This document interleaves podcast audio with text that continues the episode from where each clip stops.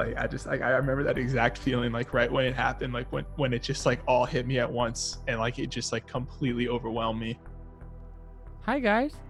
Welcome to the Death of My podcast.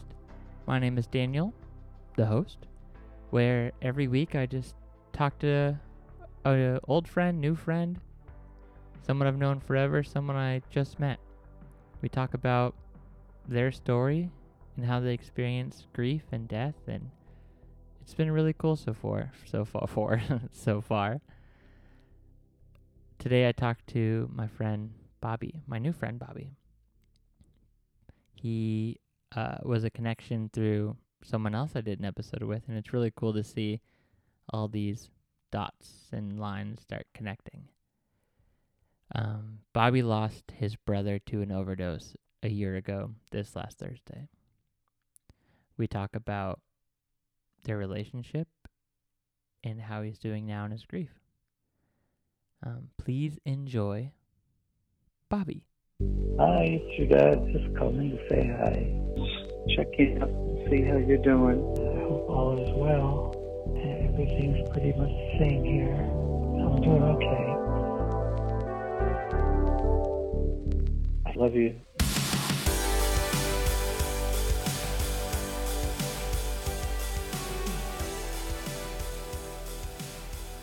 So my name is Bobby Nefsker, and I'm living in Walnut Creek, California, um, so East Bay, uh, near San Francisco. And I moved out here about a year ago, um, and that was following almost a decade of being in the Navy. And so I was I went to school in Annapolis, Maryland, at the Naval Academy, and then after I graduated in 2014, I moved to Florida. That's where I started my Navy time, and I lived in a bunch of different places, uh, such as Florida, Rhode Island, Virginia. I deployed to the Middle East uh, for about seven months, and then I also was stationed in Mississippi, and then finally I, I went to South Korea for a year. And so my last year in the Navy was over there in Asia, and then I came back to the U.S. and I found my first job out of the Navy in the uh, the Bay Area. And so that's what got me out here. Amazing. Can you talk a little bit more about the Navy and getting deployed and South Korea, just all those little goodies? What was it like? It's uh, it's a wild ride. Um, it's kind of like being on a roller coaster uh, in the military. it yeah. just uh, yeah, it's it's a it's a really it's an amazing opportunity I think for people, and it definitely challenges you in every way. I mean, your your career is usually going to challenge you. The travel is challenging, and then also um, just like on a personal level, uh, you know, kind of having to overcome a lot of uh, mental um, mental toughness issues and physical toughness issues. But um, made a lot of my best friends in my life through the military, and um, have a lot of great memories. So you know, I, my, when I went to my first ship, I basically flew on a helicopter from Bahrain, which is like an island off the coast of Saudi Arabia um, that the U.S. works with a lot over in that part of the world. And I flew on a helicopter to a, a ship, and it was just like, "You're here. This is you're going to be your home for the next seven months in the middle of the Persian Gulf." So like that's that's kind of like deal with it kind of thing. So I mean it's it's very that stuff happens and like when I look back on some of that stuff, I'm like, I can't believe like that's just normal in the military for people to do that. and like um, you know, but you look back on it and you're kind of like, I did that. Like I got through that and um definitely a, a fraternity and a and a brotherhood and a sisterhood for the people that are in that organization. So you were on a boat for seven months straight. I was on a boat. Yes, so the that was a deployment, and I was on a boat for seven months straight. And then when we came back, I still was a part of that ship for about two years. So most of my time was still very much on on board the ship, and you kind of go where the ship goes. Even though I I had an apartment in Virginia where the ship was home ported. Uh, we went down to Mississippi, and then we would go other places too, just for um, training and visits. But uh, yeah, I, I was in the um, Persian Gulf. I pulled into Dubai one time, uh, went through the Suez Canal, uh, like through Egypt, and then visited um, Cyprus, which is a really beautiful island in the Mediterranean, and um, like you just see a lot of really interesting places, and people join um, for a lot of different reasons. Some people join to you know get benefits. Some people join to you know that's because what their family does. And for me, a really big part of it was that adventure piece, like going to see other parts of the world. Yeah. And um, I was really lucky. I got to see parts of the Middle East, Europe, and then finally Asia uh, when I lived in Korea for a year. So wild. I feel like we could it's- we could do a whole. I could talk to you forever about that because my favorite thing's talking to people, about stuff I don't know, and that's like a like you're in it for ten years, nearly ten years. There's so many stories you probably have.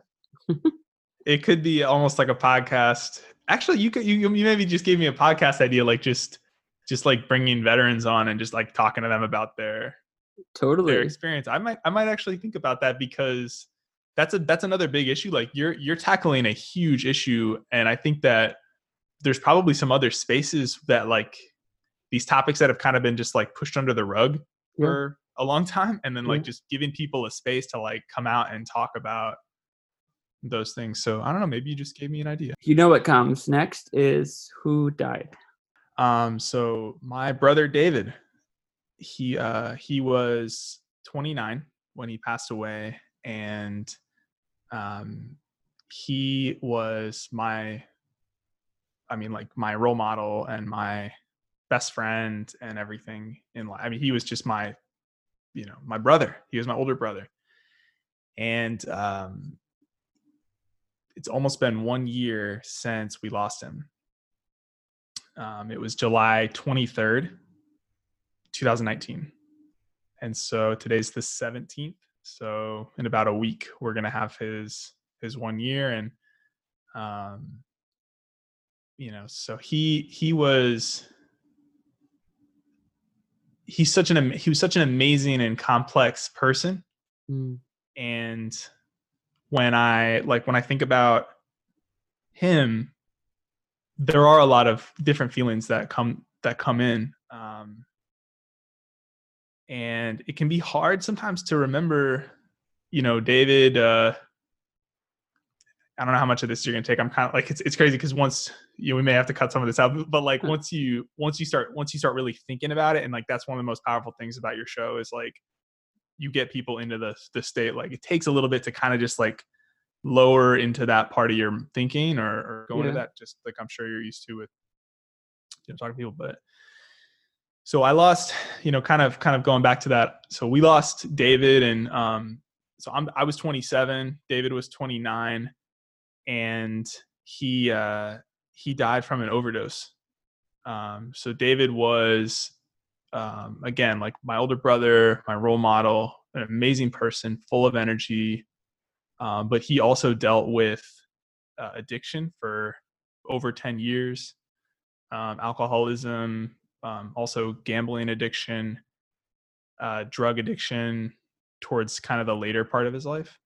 Um, and so our relationship really changed and he you know it just became it became hard because i was in the military for all that time and it was a little more of a straight and narrow and like there were very very clear rules and like sources of authority that i had in my life and and like as we got older even though we were super super close growing up um he and i we found ourselves uh, you know kind of going down different paths in life where his was a more like i'm going to do what i want to do um and you know he had he had things that he would be willing to do and not willing to do and um, for me it was like i had all these things that i basically had to do because that was just the organization that i worked for Yeah.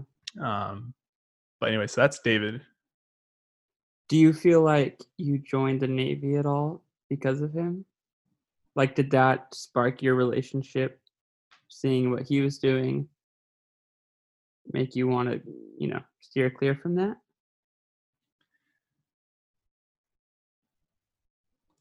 I think I think he I think it did have a bit to do with it. I mean, he he was always really encouraging to me and um he always supported me. Like even though he um and and there's a lot of aspects that I could go into this, but even though his own life and his own struggles affected him on a pretty profound way, he always found a way to encourage other people, Mm. which is something that's really interesting. And we talked a lot about after he died. Um, but when I was in high school, he, he seeing what happened to him, it definitely kind kind of made me realize how good of an opportunity it would be to go into the military. But I think it was something I would have done either way. There were definitely other influences that that led me into to going that direction. July 23rd, 2019.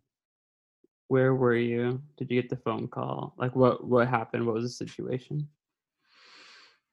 Yeah. Um, so I may have to give a little bit of backstory to Totally. get to that day. Yep. But um, but yeah, happy to to to talk about that.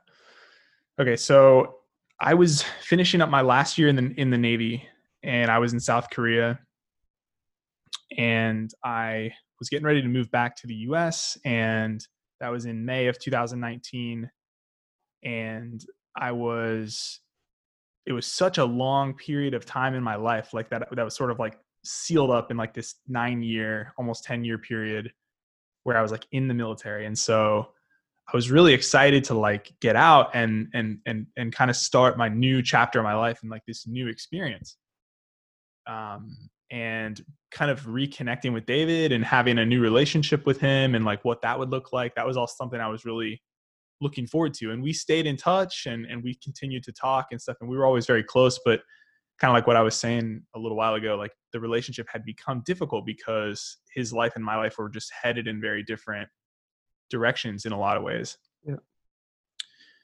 so coming into June um he was he had made the decision that he was going to come home to Fayetteville Arkansas where we were both uh, we both went to high school. That's our hometown. Um, that's where my family still lives. And he was going to come home i was going to come home and we were going to spend a few days together. And then father's day weekend was the weekend kind of that we were looking forward to seeing each other. Yeah. and we had known that david had been had been struggling but we still thought as a family like we still need to we still need to spend time together like we can't you know we have to show support we have to be involved in each other's lives even though you know we knew that david had been involved in some things um, that we didn't necessarily know exactly what was going on. It was, and with the that was that was the hard part about with David. Like we never really knew the full truth about what was going on because his addiction, and which is something I've learned a lot about in this. You know, it, it is a disease and it can make you say and do things that are not true, that are dishonest, and can even involve you know some dangerous stuff for the people that you love. Um, but we wanted to see him we wanted we wanted to be a family again and we had a great visit for a few days and then on sunday um, my family and i went to church. David stayed home um, and uh, we went to church like my sister and my parents and i. My sister is uh, four years younger than me. And we came home from church and he had uh, there was like a beer bottle cap on the counter and he came down the stairs. Uh, he was cl- clearly not looking good, and he said he was having withdrawals, and he had done some uh, some shots of vodka, and he had drank some some other drinks before, you know, and he just said, "I need to go to the hospital. I'm having withdrawals," and we took him to the hospital, and we just tried to support him and like not f- give a like a like a like a feeling like we were like disappointed and mad. I mean, obviously we were, you know, we were trying to spend their time as a family together, and then this happened, so that made it hard but we um we took him to the hospital and he you know basically started like a detox process but we talked to him and my my parents were really adamant that he should go to a rehab facility and we you know we didn't want to force him to do it it's really a choice that we wanted him to make for himself um, and he said he didn't want to do it in arkansas so he flew back to florida where he lives southeast florida in like the um, kind of like the Miami Fort Lauderdale area. Mm. Delray Beach specifically is where he where he lived. And so some more time went on and uh, I got I got back from uh, from the again I, I, had just moved back from Korea so like I was going through so many changes um, all at once uh, moved moving back from overseas getting out of the military starting a new job and moving to a new city. So I had just gotten this job offer out in the San Francisco area. And when I was in Korea, I met this, so, so kind of leading up towards the day here um, of July 23rd. So I met this girl in, in Korea and we started dating over there. And so I wanted her to come to the US and like visit, visit and see my family and then, and then ultimately kind of come out to San Francisco with me and, you know, see what happens from there. And so yeah. she came, she came out there with me and that was like July 17th. So we spent a lot of time there and we were having a good time and the intention was that we were going to spend two weeks there before she flew back to Seoul, where she lives. And um, so, kind of getting right up to the day now, uh, July 23rd. So, woke up. We were staying at like this Airbnb in in the North Bay, and we went to this coffee shop in San Francisco. It's called Blue Bottle Coffee, and that was in the morning of the 23rd. And I remember my sister texting me and the text was like, "Hey, um, have you heard from David today?" And I, I just said like, "No." Um, you know, and, and she said, "Hey, mom is trying to get a hold of David. I think something's going on." And so, you know, going through 10 years of having an addict in your family, you have a lot of texts like this come up because yeah. you never know if, you know, if they're dealing with something with the law or they're, you know, they're they're struggling financially or something like that. And so I didn't I didn't really think too much of it at first because I just was like, David's probably going through one of these things again. Um, but I called my mom about 30 minutes later just to see like, hey, is everything going okay? Whatever. And then she said to me, um, I can't talk right now. I'm I'm I'm in the middle of something. I need to call you back. Um, and that was the I think that was the first time where I thought something's going on here. Yeah. And I got a little bit nervous, but I, I was with my girlfriend and we were trying to have fun and I didn't really want to think about anything else, you know, during that time as I began all these new parts of my life. And then we went to this Korean store in San Francisco because I wanted to show Kyung uh, like, you know, we have Korean stuff, you know, Korean food if you want in San Francisco. and that's when I got the call from my mom and it was I was standing in the middle of that store and she was like, "Bobby, like can you sit down somewhere? I need to talk to you." And I walked outside the store and she said, "I just got this call from the medical examiner in Florida and I tried to call your dad and he didn't pick up and you're the first person I'm calling and I I just wanted to let you know we lost David. He's he's gone." And like I just I just I had an immediate like kind of sad feeling at first, and then my body sort of like pushed that down, and like I wouldn't kind of wouldn't let me accept it, and so like my girlfriend, she speaks decent English, but she's not fluent, and so like trying to explain to her the news that I just had gotten yeah. was like like I didn't even feel like I was real. It was real to me at the mm. time, so like I, I, I couldn't even like process it at all, and I just told her what had happened, and then we got in the car and we drove over here to the East Bay in Walnut Creek, and like so many things were in motion in my life. Like I had my car coming out here with like a bunch of stuff inside of it that hadn't arrived yet, and like that was something I had to get. Like there were all these things that I had to like tie up administratively before I could even like get back home and I had to start thinking about like, you know, is Hyoyeon my girlfriend's name Hyoyeon, and I was asking like, is she gonna go back? Is she gonna come back to Fayetteville with me? Right. But my mind was totally in like administrative mode, and like the emotion had not set in that anything had happened, and it was just like I couldn't I couldn't really believe it or understand it, and then, um, and I talked to my brother two two days before that, and like he didn't sound bad, um, on the phone and then really when it hit me was when I got on the plane. Hyoyeon had Hyoyeon, I had to change her flight. She flew back to Seoul. I flew home to Arkansas the next day. My sister picked me up at the airport. She was in tears. I still hadn't processed it at that point, and so I was looking very blank and numb, probably yeah. to her. And then I got home to my parents' house and they had like all these pictures of my brother like sprawled out on like the kitchen table and like the bar and there were all these people there. And then like my dad came up to me and he put his arm around me my mom came up to me and she put her arm around me and like like i just like i remember that exact feeling like right when it happened like when when it just like all hit me at once and like it just like completely overwhelmed me. And like i just remember that i just remember that feeling man and like that's when that's when the real hit like set in that like he's he's gone. And I, and like that's what that's when i first took my first bite out of like that that part of it. And i was like Yeah. oh my god like this is real. Like i can't believe this.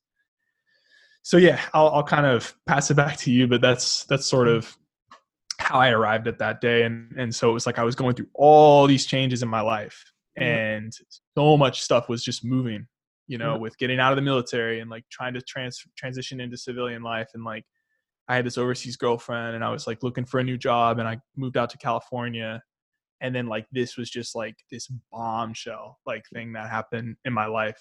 And so I, I think i was just unable to accept it for like the first 48 hours until i was actually back home physically around my family again and like saw the effect that it was having on like people that were close to me Did you guys have a funeral while you were there? Yes. So um, I basically called my employer and I just said like, I'm not going to be able to start on the day we agreed. I need some extra time, and they were really supportive and and and everything. So that was great. So I just agreed to stay around. Um, and something really interesting happened. My dad, my dad, um, made like kind of an executive decision for my family that we were going to go down to Florida, and he booked a plane ticket for himself, my mom, me, and my sister. And I just gotten back home like the night after we lost David, and then the next morning, like we were jumping on another plane down to Florida. So like, like I like so much stuff just continued to be like this whirlwind for me. Yeah. And to answer the question about the funeral, yes, we wanted to have the funeral, but we wanted to, you know, my dad felt like it was really important for us to go down to Florida Yeah. and to like be in that space and and, and like be around because that's where we would have seen David like is down in in that southeast Florida area. Yeah. And like we got down there and it was like raining and storming like some kinds of in the summertime in Florida it can get really like in the afternoon like a lot of thunderstorms man Totally. and like it just felt like the world was crying like like it, it it- was it was so crazy how like the mood of the weather just matched like exactly what we were going through that day Yeah. and um david we always kind of were worried about david in the sense that like he's getting into a lot of stuff that we don't necessarily as a family think is good you know like you know the drug world the gambling world some of this stuff and like that that didn't define him but he he did interact with some people that maybe had adjacencies to those worlds. Mhm. and we didn't want to really involve our family in that so we had to keep a little bit of a of a barrier up. But like David did have a lot of friends though and like he did care a lot about his people that were in his world. And so like a lot of those people were coming out of the woodwork like messaging me my dad my my family. And so we like just in this total like spur of everything we set up like this meeting down there to like meet some friends of of him of his and like some of our family members like we have family in Tampa and Fort Myers Florida and they drove across the state to like meet up and we had this like little table at this restaurant that some of these people just like put together where we were going to like you know put some pictures out and just kind of like have a little bit of like a remembrance for him. And like this stuff was happening so fast that like I can't, I can't even like it's so I don't even know how that even happened like Yeah. it just it all just kind of happened Yeah. um and david's body was with the was with the um the state and the state was going to sh- uh ship his body back to arkansas and we were going to have the funeral in arkansas and he was going to be buried there and my parents thought that that was the best thing um and i and and that was the best thing for sure Yeah. um so we had we had this amazing like ceremony down there and like all these people were there and talking and like I went we went to David's apartment and it was just me and my dad and and one of David's really really close friends um, named Ari and he was kind of like a surrogate brother for my for my brother like Mm. Ari and I are the same age and so Ari was like kind of this other little brother that David had. But they were really close and like they just went through a lot of stuff together. Um business partners for a while. They were friends. Like they loved going out in florida and just doing all the fun stuff. And like Yeah. like ari and i just like cried together so much that day. And like we went to my brother's apartment and just like seeing like where my brother lived and seeing his stuff. And um i i can't think of like a lower point than that in terms of like just the intensity of it because literally being in my brother's apartment and like him not being there was so weird to me like Yeah.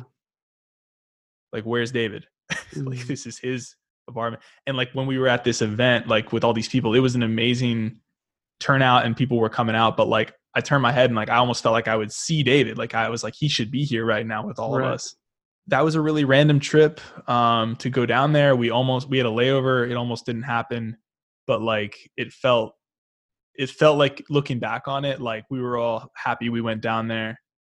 And uh, and then we ended up coming back and then the funeral was about four days later. It was it, it was there was a weird delay because the just the transfer of the body and like making sure that the you know the body was in condition for an open cat you know open casket funeral and and and and and, and that kind of thing and um You had an open casket. it was yes.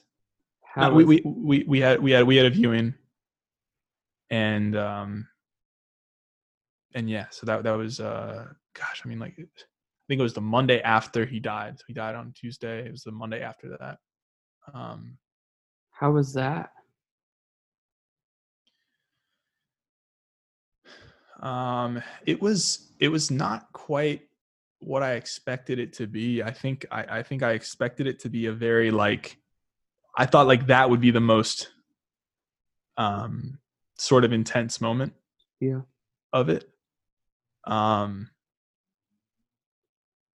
but that's where i really felt for the first time like there's the body and there's the person Mhm.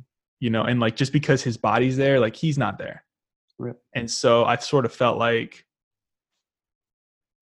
you know that was it was impactful and it, and it does give you some closure um and ari actually ari was david's really close friend Yeah. he was the only person that flew back from florida to make it to the funeral in arkansas Mhm. um, which was really powerful and meant a lot to my family. And in Ari is Jewish, and so he's he was talking about how like in Jewish faith they don't have they don't look at the body after death, like they just they they have a close casket and they bury.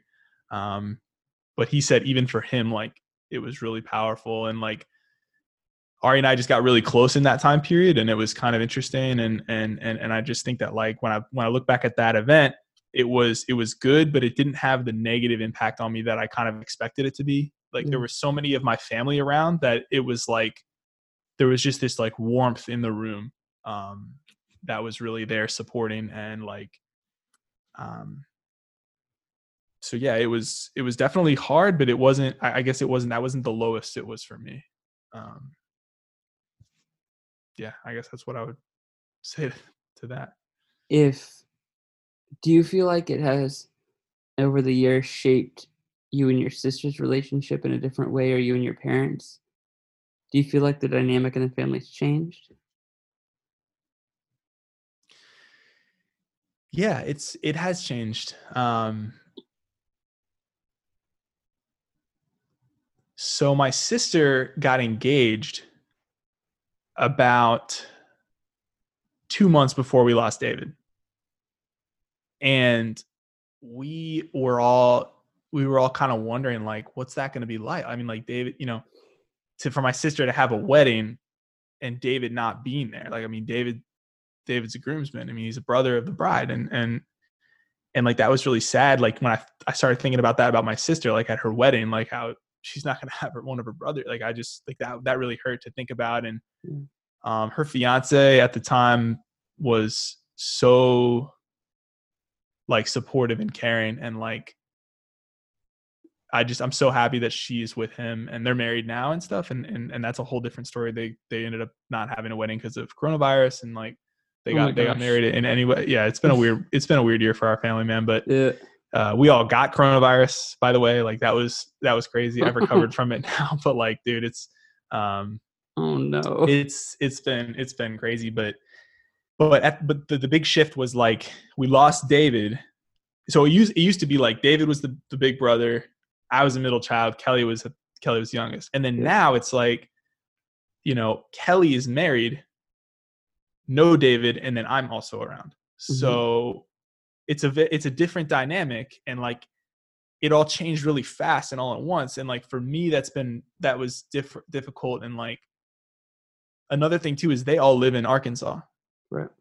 and i live in california and so there's a physical distance there too and i think that when i look back at that time i mean i don't necessarily have any regrets but could i have just said you know maybe said no to the job and then decided to live in at home for a while just to like be with my family Yeah. i think there's a strong case that that could have been made for doing that um especially the i mean the job that i had it was like a work from home job and i would like it was a sales job so i like i would visit clients and and stuff like that but like just to be out here man like i, I think that the real sadness kicked in like after i was out here like on my own and like i have a roommate i had a roommate moved in after like a month or two but like damn like those first few weeks like i was in a, quite a low place man like the warm weather was like kind of a slap in the face out here Mm. because california is so beautiful but like i just hated it and it was so hard to like be away from my family who like i really needed at the time Yeah. And it was like what i kind of had this big like what am i doing? sense kind of set over me and so like my parents are the most loving people and very supportive. My sister's awesome. We've become really close over the last several years as she's kind of become old enough to like you know I, I there's a difference when it's like i'm kind of an adult and she's still kind of growing up and now it's like we've both been adults for a few years so like we've we've had a more of a relationship you know now and so Yeah. Like that's definitely good um but i do think that we have all handled it in different ways i i i think that like you know my eh, we're all we're all doing the best that we can with it and and um you know but like it definitely it definitely makes you kind of question everything that happened before you know and i'm sure you can relate like there's that kind of line between like the before and the after Yeah. and It's crazy. You, Yeah, one thing, yeah. I, one thing I just thought was thinking of is like, you, like just hearing where you were a year ago, like a few weeks before July twenty third. Like even Father's Day, like I know exactly where I was last year. Do you know what I mean? Like, and it's just so crazy that now a year later we can connect and like talk about like this week or these couple days. Like I remember exactly where I was and where you were, and it- it's just crazy to me. What are your thoughts on death? Like, where do you what do you think happens after we die? man i was like kind of a i was kind of anticipating this this question um because my thoughts have actually changed on this topic since this happened Sure. and i'm not exactly sure how people that know me would like react to what i'm about to say but i have not really had the the most conviction when it comes to faith and I grew up in a really strong Christian home. Um, I I left the house and I had a lot of time where I studied like other religions besides Christianity, and I definitely resonate really strongly with Christianity in the sense of like I'm very familiar with the scriptures and like Jesus, the person that Jesus Christ was, and and and that. Yeah. Um, but I've also been in an Islamic society for a while. I've also been in a Buddhist society, you know, studied Buddhism in South Korea. Um, and so I have a lot of thoughts that I don't really know. Like I don't really know exactly what I think. I did have about 3 or 4 months after David died, I had this really powerful like oh, like resurgence, kind of like reawakening of like be believing in God and like believing in Christianity. And I think I had hit a really really low point. And I think that like I had tapped into this like understanding of like God and like, you know, purpose and like everything that happens for a reason and like things like that. And we have a like my parents have a really good pastor back home like at their church that they go to and he was the officiate the um the officiate at our funeral for David. And like he was really really encouraging and and just like helped us a lot with making sense of like just everything at the time. And and and what we sh- you know how to how to just be calm and like have peace and like I think that like spiritual leaders are amazing in that regard and like can really help. But on a theological sense man I, I really do struggle with this the idea of the supernatural and i think that i really connected like with what kind of like with what justin was talking about um in his episode of of this and like there is this sense that we're kind of just part of the world and we're part of the earth and um i don't definitively i can't definitively say like you know heaven hell um afterlife reincarnation. I don't really know for sure what i what i believe about that um and i definitely think that it can be it can be tough when when you do lose somebody and you don't really know where you stand on that because a lot of people get comfort in having that that sureness of like my love you know they went to heaven or like you know they're in a better place. Right. And all i really know is that i mean david's gone and like that's you know like I, I can't i can't erase his name from my favorites because you know it's in my favorites on my phone and like i don't want to erase that but i know that he's not there if i call you mm-hmm. know and it's like i might feel a nudge from him you know in in, in some kind of sense but i don't know i don't definitively say that's from like a like a supernatural place or from heaven or from hmm. god or something. Like i just I have my memory of him, and that's what I I know that that's there, and I try to hold on to that. Do you feel like you have some sort of like you say you feel a nudge like what do you feel or what do you see? Is there something? Because for me for some reason every time i see a bee like one bee by itself i think of my dad. Like do you have anything like that? That's cool i, I think that's awesome and like I would say that yeah, man, like like David when I think back and like this has continued to grow over the past year, but like David was so much more involved in my life than I realized. Yeah. Um, before his death.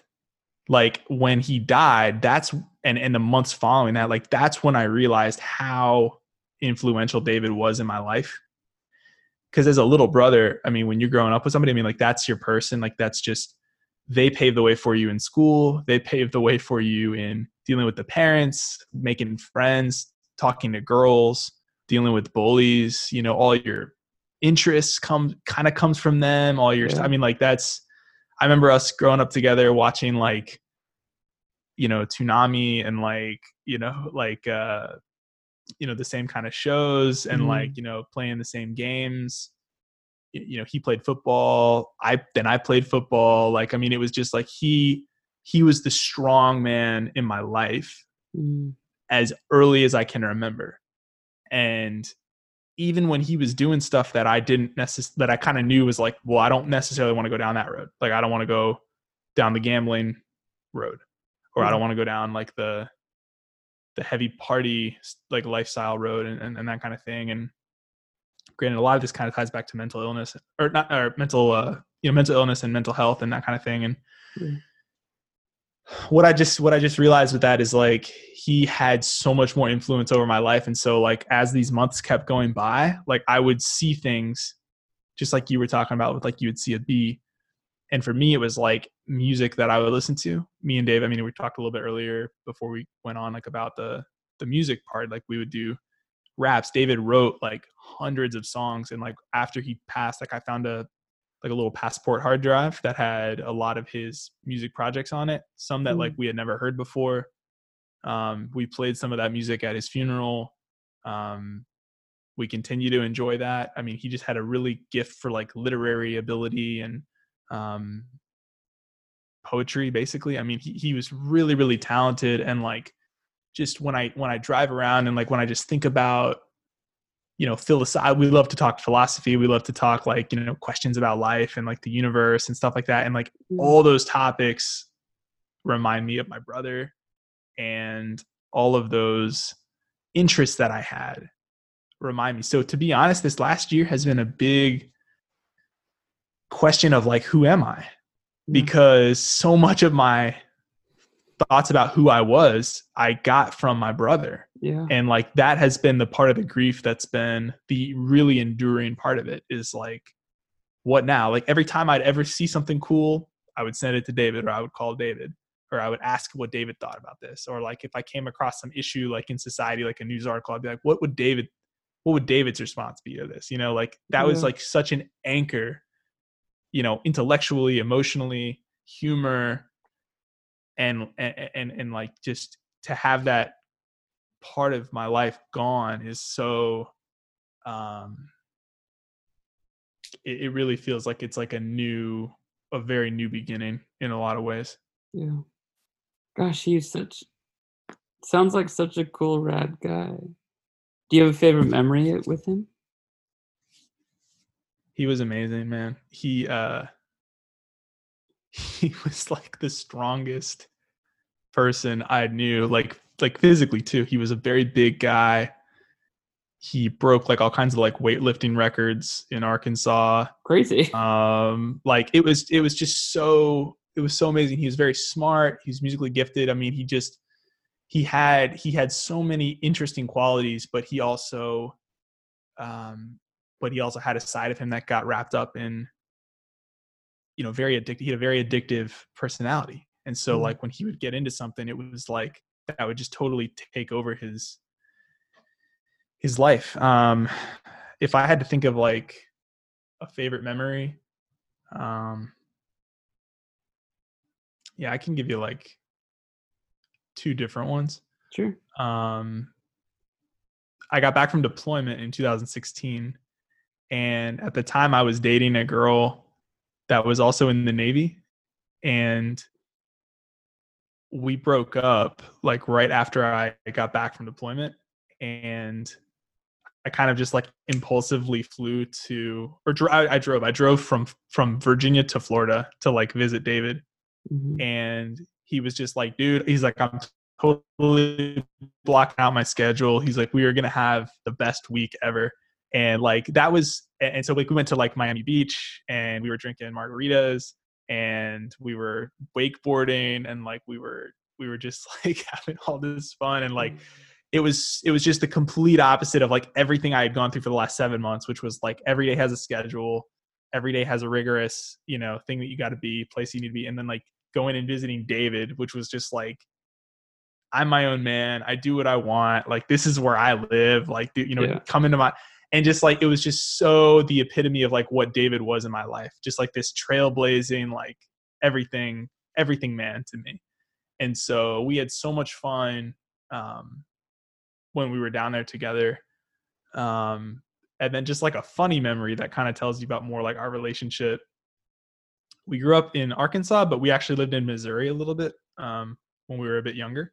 Mhm. And I think like when I was in maybe fourth grade and David was in sixth grade, we would like go through these like these like uh, we had a lot of wooded area in our backyard, um, in in in the St. Louis, Missouri area, suburb of St. Louis, and so like we discovered this like log that was like cro- like this massive tree that had fallen across a river or a creek, and there was like this shiny object like in the water and my brother was really really good at like convincing people of things and like building things up and like getting people excited about stuff. And so he like he like had me thinking like in my fourth grade mind that like this little shiny object in the water was like this this thing worth like millions and millions of dollars. And like mm. we have to get it we have to get it. And like he created this like really like rickety device that was like a log and then like these pieces of rope. And he was like i'll lower you down and you just get it out of the water and like bring it back to me and like we'll be rich. And like that's it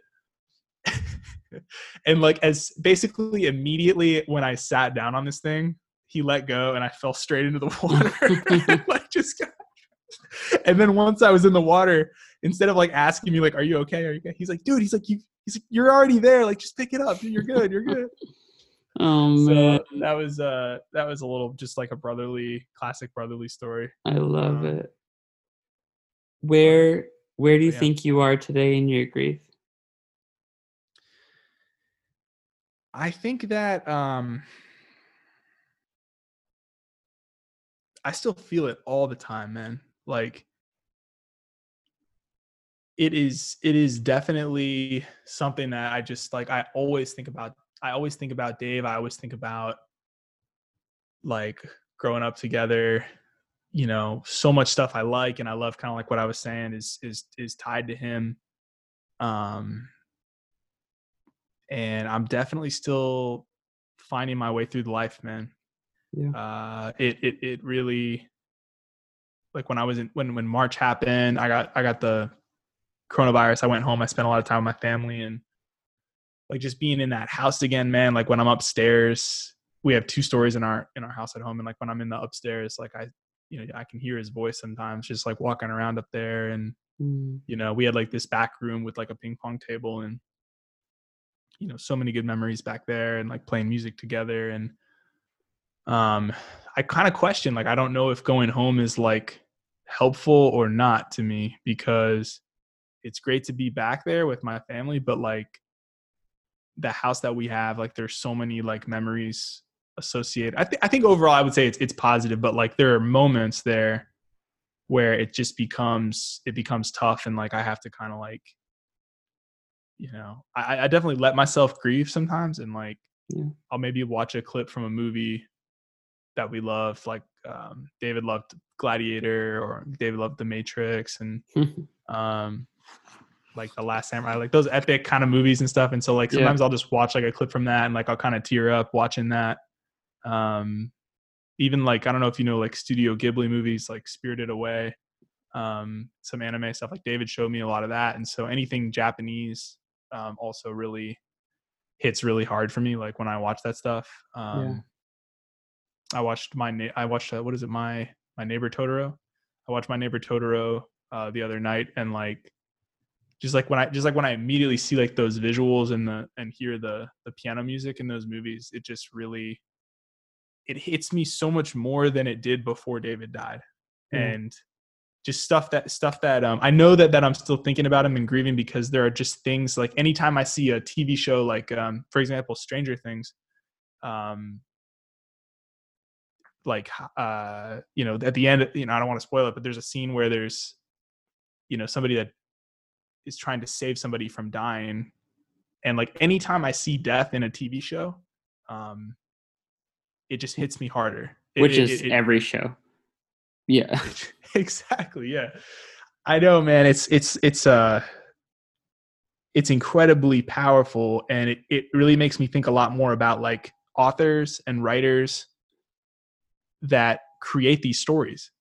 And i can really kind of tell like okay somebody has lost somebody has experienced loss that's writing this show or like writing this song or something you know versus some things where it's like well i don't really feel a lot of depth there.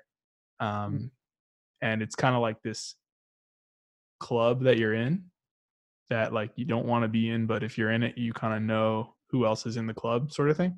Totally. so that's sort of where i'm at right now. I think um it comes and goes though man. Like i mean you know you you definitely understand it and and like i i do have a hard time sometimes when there's something that i would normally show my brother or normally want to talk to my brother about and that's just no longer possible Yeah. and that is sometimes that that can bum me out and make it hard for me and so yeah i think i'm i think i'm still i'm, I'm still finding my way through it but my family's been amazing and Mm. they're also grieving still and i try to try to not make it about me even though I do feel a lot, like it's like they're experiencing it too. Like my Yeah. parents are going through their own grieving of losing a child, Yeah. and my sister is also grieving losing her brother. And Yeah. so it's different grief. We do feel it together, but it's also different. And um, I try to remember that too, because it can be very easy to get wrapped up in your own grief Right. but I have to step back and ultimately doing that over and over has made me a more empathetic person, I would say, to hmm. like just anyone. Like Yeah. could be somebody that works at Starbucks or could be somebody that, you know, walking past me on the street or like somebody that I see in the elevator or something and like just being really considerate that like they could have just gotten the phone call Yeah. today. You're right. I don't know, you know, and and and and and just like because because I remember being I remember being like on the plane to Florida to like go visit where my brother was, and my whole family was on the plane, and there's all these people around, and it's like they have no idea what news we just got, like how how how our life just got overturned like that, like it's all around us, man, and like that's ultimately I really connect with like some of the stuff from from the east like when i was learning about buddhism like i mean buddha basically just said like suffering is everywhere like everything is suffering and nothing you can get is going to fix that Mm. and i just i took a lot of strength from that kind of like when i stuff that i had learned in korea and like going out on my own it's like nothing is going to fix it. And the only way is to just let go of some of the stuff.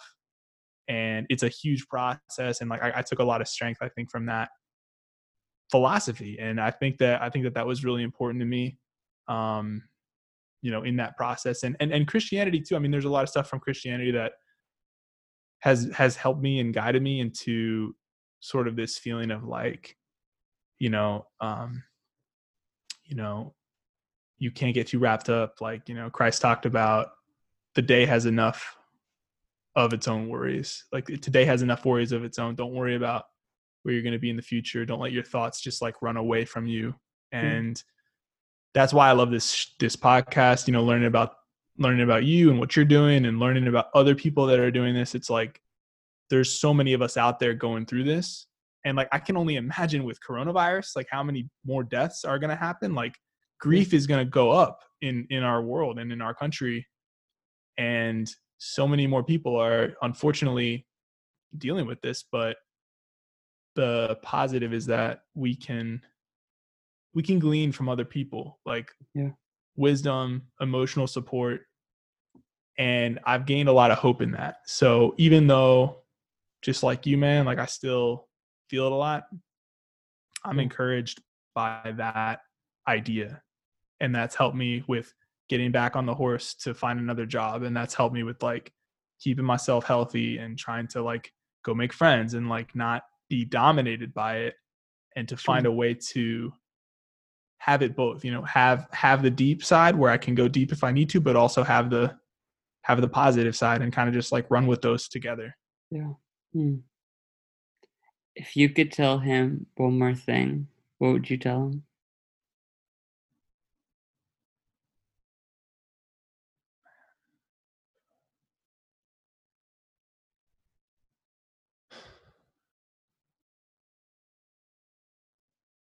I would just tell I would just tell him that like no matter how much he thought he disappointed somebody or no matter how much he thought that like he caused pain to anybody. Because he did think that I think like when I've I've read through stuff that he's written down and I've read about you know what he thought about I would just tell him you were loved so much by so many people. Yeah. and hundreds of people came to his funeral. Mm. And and and dozens of people came the day after he passed to remember him and to spend time and to be with him and he was so loved and by his parents and by his brother and by his sister. And like th- th- this is a powerful story too like my my uncle and my cousin my uncle's son like they didn't talk for a long time. They were they were at odds with each other and and for about a five year period. And when we lost david like they talked for the first time in five years. Mm. And they came to they came to delray beach and they met with us and they hugged and they cried with us and like that restored their relationship. And like David had such a positive impact on so many people and I know he struggled with a lot of things but I wish he knew how many people felt his presence on the earth Yeah. and and that would be the one thing I would tell him and also just how much I love him and how much he shaped my life and that I miss him more than more than I can say man Um, I did an episode a few weeks ago with this girl, Kellyanne. Um, she also lost her brother to an overdose.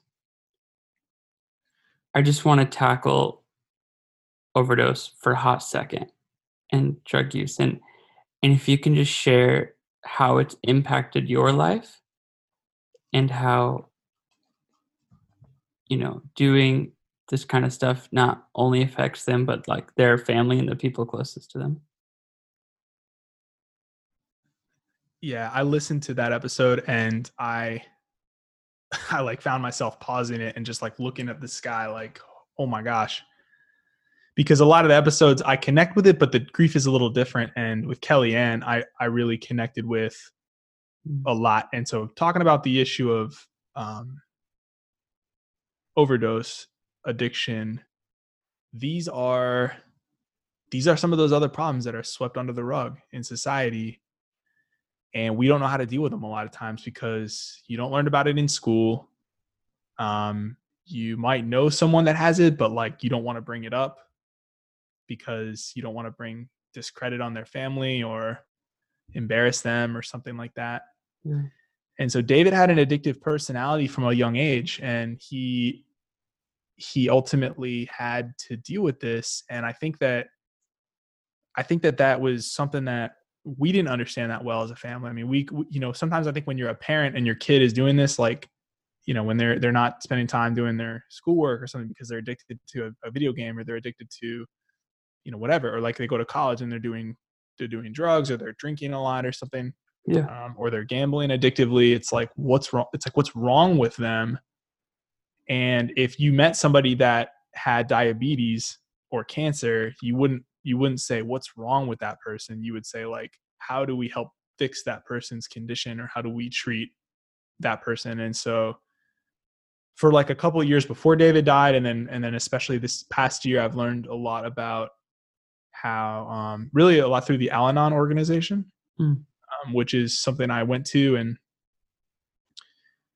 i still I, like I, I i connected a lot with with those people and i think i learned a lot from from going to that but um, it's really more about how to like you know how to understand addiction.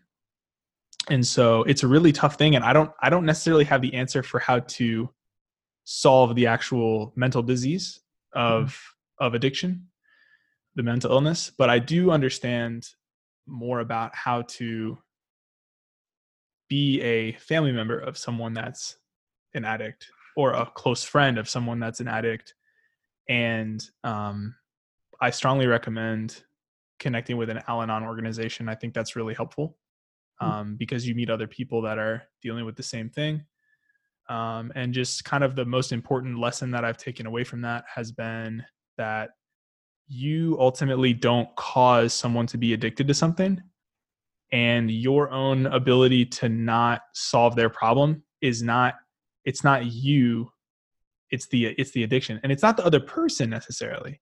Yeah. it's the it's the addiction that is really the quote unquote quote enemy uh, of the of the situation. And so i had a lot of trouble sometimes talking to david about this because it's like the addiction becomes so ingrained that like it's not like they have themselves and then the addiction that they also kind of fight off it's like the addiction really runs their entire brain and it really runs how they interact with their friends how they interact with their family and so they'll tell they'll, they'll kind of get into this mode of like they'll tell you what you want to know they'll tell you what you want to hear they'll paint things a certain way they'll reveal the information that they want you to know they'll leave out the things that they don't want you to know. Um, and you know it's like that that's that's really tough because you want to have hope and there would be big periods of time daniel where like we thought david was doing great You know, we'd we'd see pictures of him. He'd you know he'd be clean shaven. He'd have a good you know good haircut. He looked fit. He looked like he was working out. He's doing well with his job, and then we wouldn't hear from him for a month. And it was like back to square one. And you know, it's like we we knew that he was struggling with money, or like we'd pick him up at the airport and he would be drunk.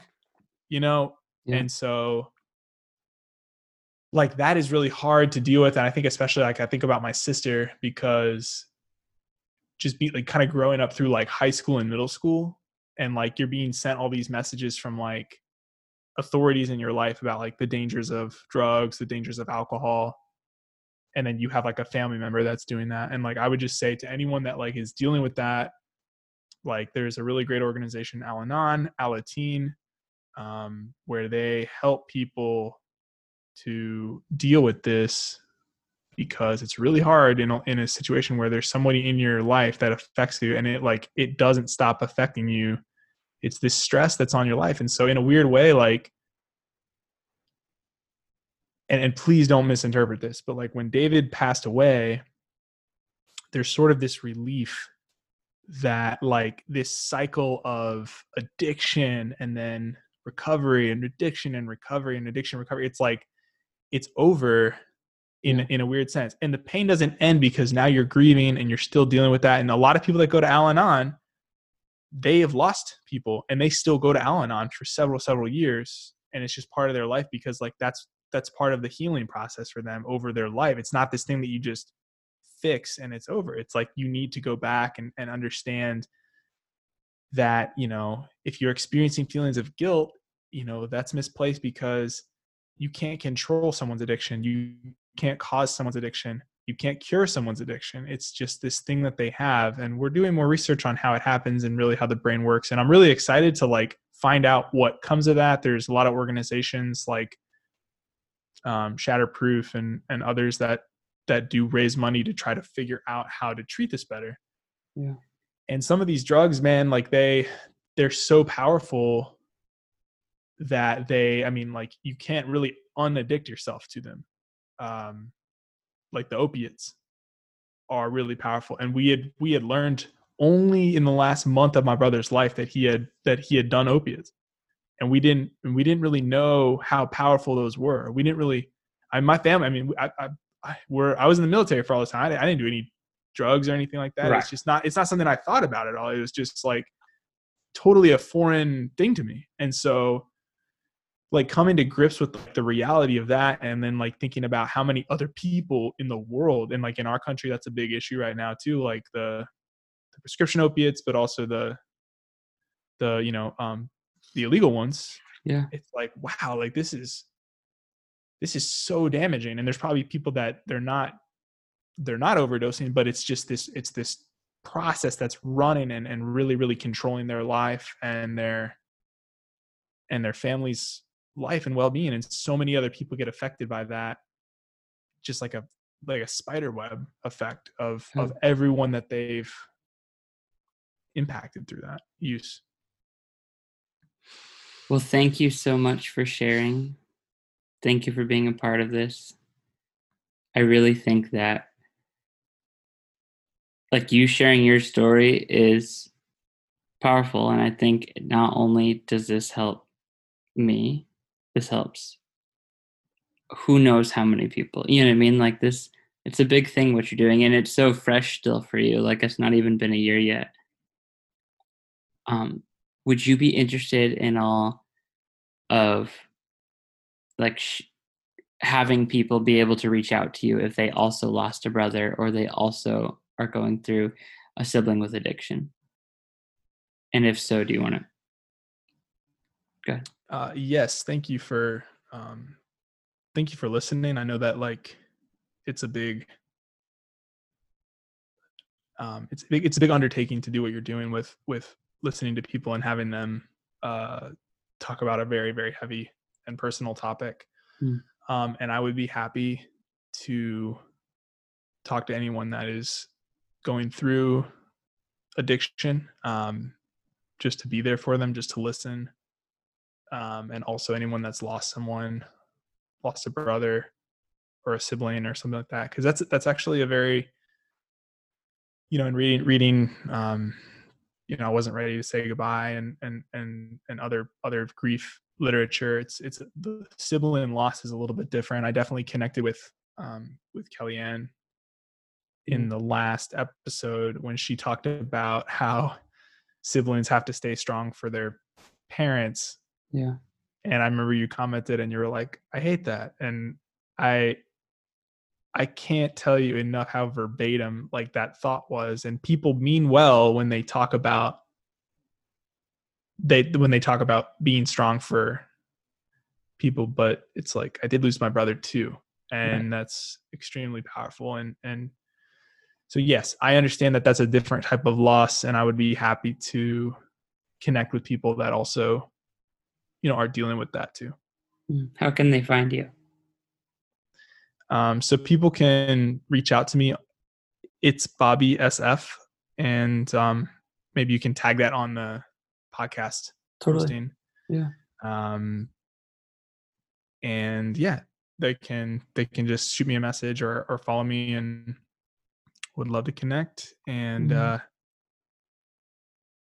it's a it's a great thing that you're doing and i know that if you're listening then i know that you will feel better from listening to this uh, because it is a topic that you're talking and listening with other people that are experiencing this so uh, love what you're doing daniel and uh, thanks again for reaching out well thank you Hello.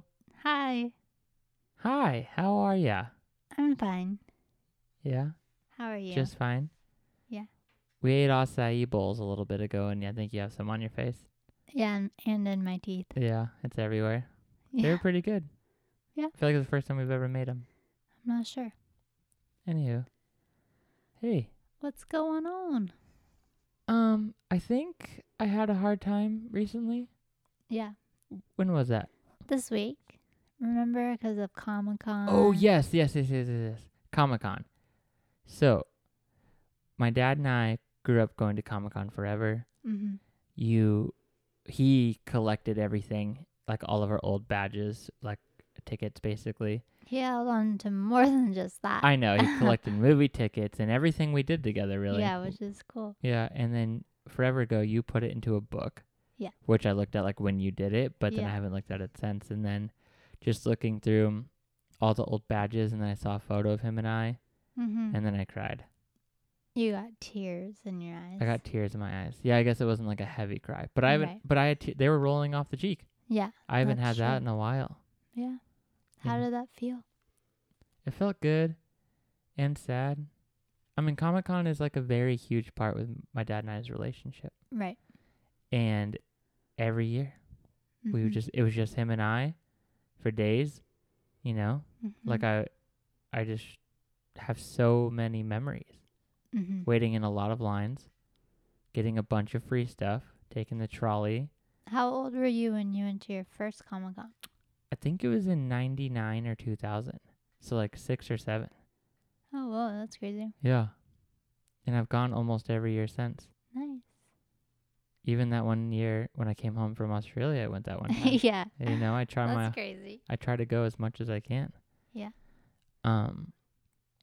And that it was huge. We're still in it. Like it, it's Thursday, Friday, Saturday, Sunday. Today's Saturday. This will come out tomorrow on Sunday. Mm-hmm. And it's just very special that you know it got canceled because of COVID, but they had an online Comic Con online kind of thing where you could just watch panels or people just over Zoom, Mm-hmm. and just being able to like just do that and see people like Kevin Smith or whosoever just like talking, it just feels familiar and it Yeah. makes me happy. Because I think because last year he died June first last year, Comic Con happened in July. I feel like I was still pretty numb to everything. Yeah. Like I still went, Yeah. but it just I feel like I maybe I still have the the grief fog brain, whatever Right. you know. Mm-hmm. Um, yeah. How are you? I'm fine. Busy. Busy. If anyone listening needs a bookkeeper slash organizer slash notary, who can they call? Ghostbusters. They can call you. They can they can email you. No. They can text you. Oh no. They can DM me to reach out, and I'll give them your contact info. Better? I don't know. I'm just starting. It's all right. Oh my gosh, this dog. Our dog earlier, about 10 minutes ago, we heard crunches and we looked over and he stole a chip, tortilla chip out of a bag and was munching on it. Out of a chip bag. He stuck his head in there and stole one chip. And And- now he walks into the room. Uh, what is he doing? like holding hol- my headband in his mouth. The- and then he looks at me and wags his tail. He thinks everything's a game these days. Do you need attention? Yes, I do. Um, but really, thank you for listening to these guys. I I don't know what keeps ha- we have more episodes to release. I have more people I'm going to be talking to. We're just going to keep going. There's been a lot of connections happening and a lot of community building all around the country and I'm excited to see. Are you still doing groups? Yes, and that's tomorrow night. Oh, really? Yeah. Crazy. Yeah, so if you're listening to this by tomorrow, by today, today it comes out by Sunday, whatever, whatever the date is. Before tomorrow at 6 p.m. Yeah, uh, please DM me, Or Sunday. Whatever. and if you want to be part of our grief group, reach out. Let me know. Um, you could send your email to me at any time, and I'll add you to our little group text that we have to just catch up and chat and see how we are in our grief. but you have a Zoom link, right? Yeah, but I don't know it, so just send me a DM, and then because Oh, you have to I be see. added to it, kind of thing. Oh, yeah. Just to keep the creepos away. Oh, wow. Yeah. Other than that, if you need anything, this episode is also about overdose, just like the last one. And if you need anything at all or want to connect to other people that are siblings that have lost with overdose, you can reach out to Bobby. He mentions his Instagram, and so does Kellyanne in the previous episode.